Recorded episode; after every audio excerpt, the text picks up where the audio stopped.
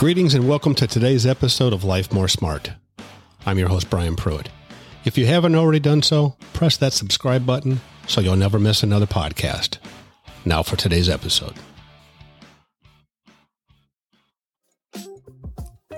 Today, I'd like to talk to you about your breakthrough, your breakthrough for success. Achievers have a breakthrough mindset, so let's get going so we can set you up for your breakthrough. It needs to be said that your beliefs, your paradigm, how you view things will affect many things in your life, to include your path to success. Harvard conducted an experiment. They conducted an experiment with 100 medical students testing two different drugs the blue pill and the red pill. The blue pill they called the super tranquilizer, the red pill, the super stimulant. Two very different pills, two very different effects. Before the experiment started, the contents of the pills had been switched. However, the students weren't told this, it was kept a secret from them.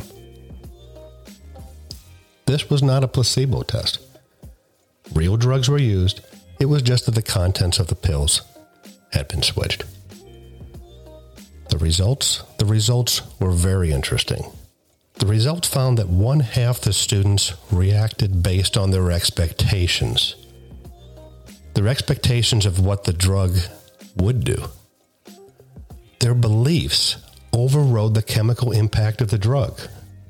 That is amazing.